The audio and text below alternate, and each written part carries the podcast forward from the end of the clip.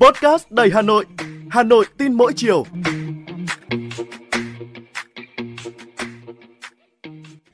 Chào bạn, bạn đang nghe podcast Hà Nội tin mỗi chiều và tôi là Thúy Hằng, người sẽ đồng hành với bạn trong số podcast ngày hôm nay.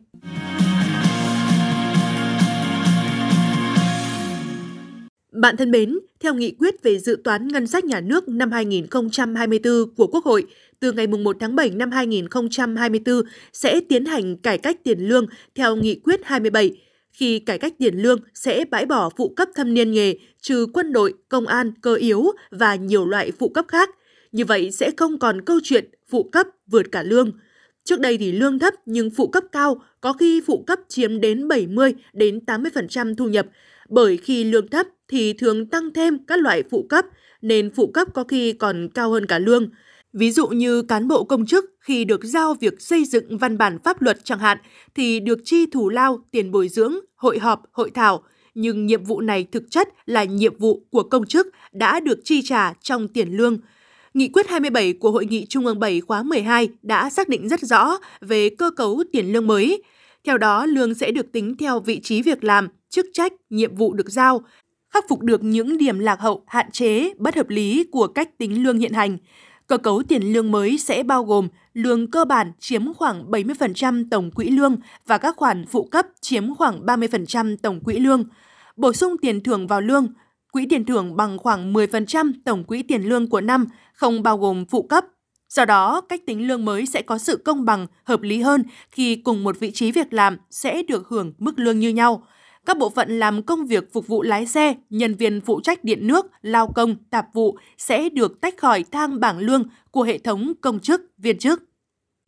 Ông Nguyễn Tiến Dĩnh, nguyên Thứ trưởng Bộ Nội vụ cho biết, theo tinh thần nghị quyết 27, xác định tiền lương là thu nhập chính, giá trị của sức lao động được đo bằng tiền lương – Bộ trưởng Bộ Nội vụ Phạm Thị Thanh Trà cho biết dự kiến tiền lương bình quân chung của cán bộ công chức viên chức sẽ tăng khoảng 30% là mức tăng đáng kể so với con số tăng bình quân mỗi năm 7% khi chưa thực hiện cải cách tiền lương. Với chính sách cải cách tiền lương lần này, kỳ vọng cán bộ, công chức, viên chức, người lao động được hưởng lương trong khu vực công sẽ hài lòng – Tuy nhiên, muốn đảm bảo chính sách cải cách tiền lương một cách công bằng, minh bạch trong khu vực công thì cần phải phân tích các nhóm đối tượng, cần tính toán khu vực vùng sâu, vùng xa, cần có sự hỗ trợ từ ngân sách nhà nước một cách hài hòa nhằm tạo động lực để các địa phương có đủ sức tự cân bằng ngân sách, thu đủ chi, giảm gánh nặng về ngân sách nhà nước. Đồng thời, cần tăng cường thanh tra, kiểm tra, hướng dẫn và giám sát để chính sách thực sự đi vào cuộc sống. Chính phủ cũng đã ban hành nghị quyết 01 về nhiệm vụ, giải pháp chủ yếu thực hiện kế hoạch phát triển kinh tế xã hội và dự toán ngân sách nhà nước năm 2024, trong đó có những chỉ đạo quan trọng liên quan đến cải cách tiền lương. Nghị quyết nêu rõ, hoàn thành việc xây dựng vị trí việc làm cán bộ, công chức, viên chức trong hệ thống hành chính nhà nước trước ngày 31 tháng 3 năm 2024, đồng thời xác định rõ trách nhiệm từng bộ, ngành, địa phương và người đứng đầu để làm cơ sở thực hiện cải cách chính sách tiền lương từ ngày 1 tháng 7 năm 2024.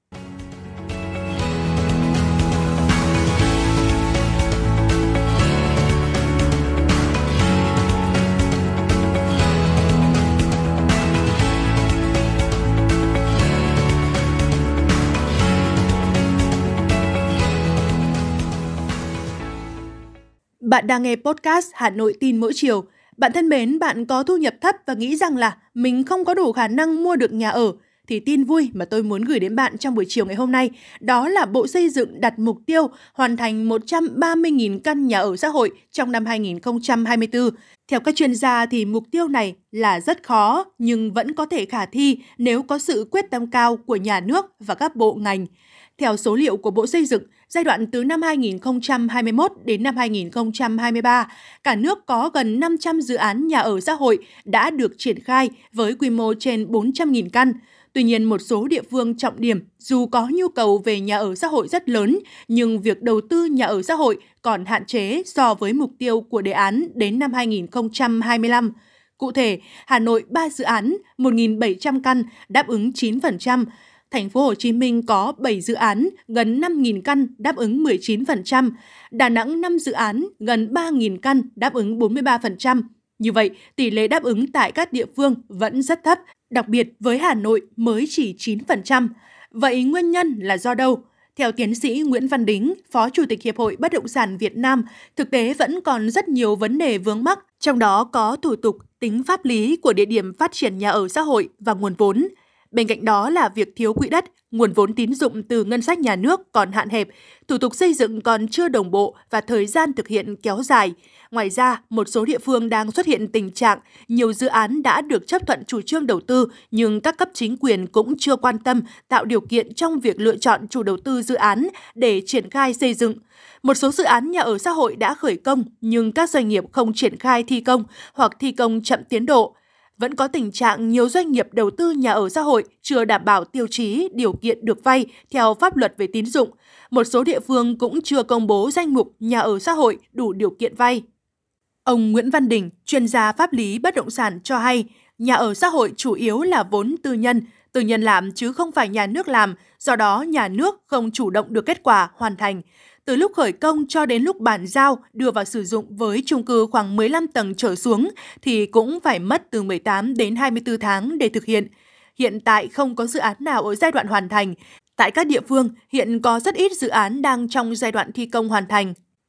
Hơn nữa, vấn đề tiếp cận nguồn vay để mua nhà ở của khách hàng rất đáng lưu tâm. Những đối tượng vay vốn để mua nhà ở xã hội là những đối tượng nghèo, không có tài sản thế chấp và các quy định pháp luật chưa thực sự cởi mở. Nếu cởi mở như luật vừa thông qua thì phải chờ đợi liệu rằng ngân hàng có đồng ý sẽ đồng hành với các bộ ngành trong việc mở rộng đối tượng để thông thoáng hơn, dễ dàng hơn, hỗ trợ nhiều hơn nữa trong việc tiếp cận nguồn vốn hay không thì vẫn là một câu hỏi còn bỏ ngỏ. Nếu cho vay để xây dựng và phát triển nhà ở xã hội nhưng đầu ra lại không đảm bảo cho các dự án này thì chủ đầu tư sẽ e ngại bởi việc tiêu thụ sản phẩm sẽ chậm trễ và lâu thu hồi vốn. Đây là một cản trở lớn.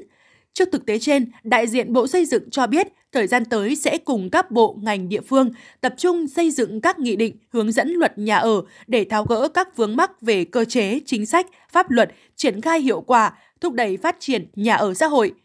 Mục tiêu xây dựng 130.000 căn nhà ở xã hội trong năm 2024 không phải dễ thực hiện nếu không có sự quyết tâm, quyết liệt và sự phối hợp đồng bộ, đặc biệt là sự phối hợp giữa Bộ Xây dựng, chính quyền địa phương, doanh nghiệp, ngân hàng nhà nước, ngân hàng thương mại.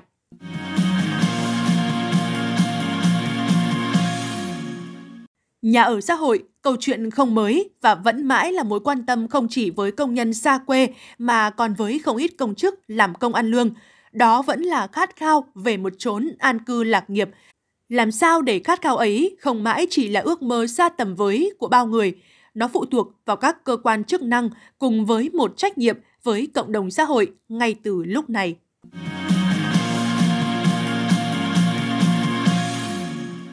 Bạn thân mến, bạn vừa cùng podcast Hà Nội tin mỗi chiều điểm qua một số thông tin đang được quan tâm. Bạn có bình luận gì? Xin hãy để lại để chúng ta cùng bàn luận trong những số tiếp theo.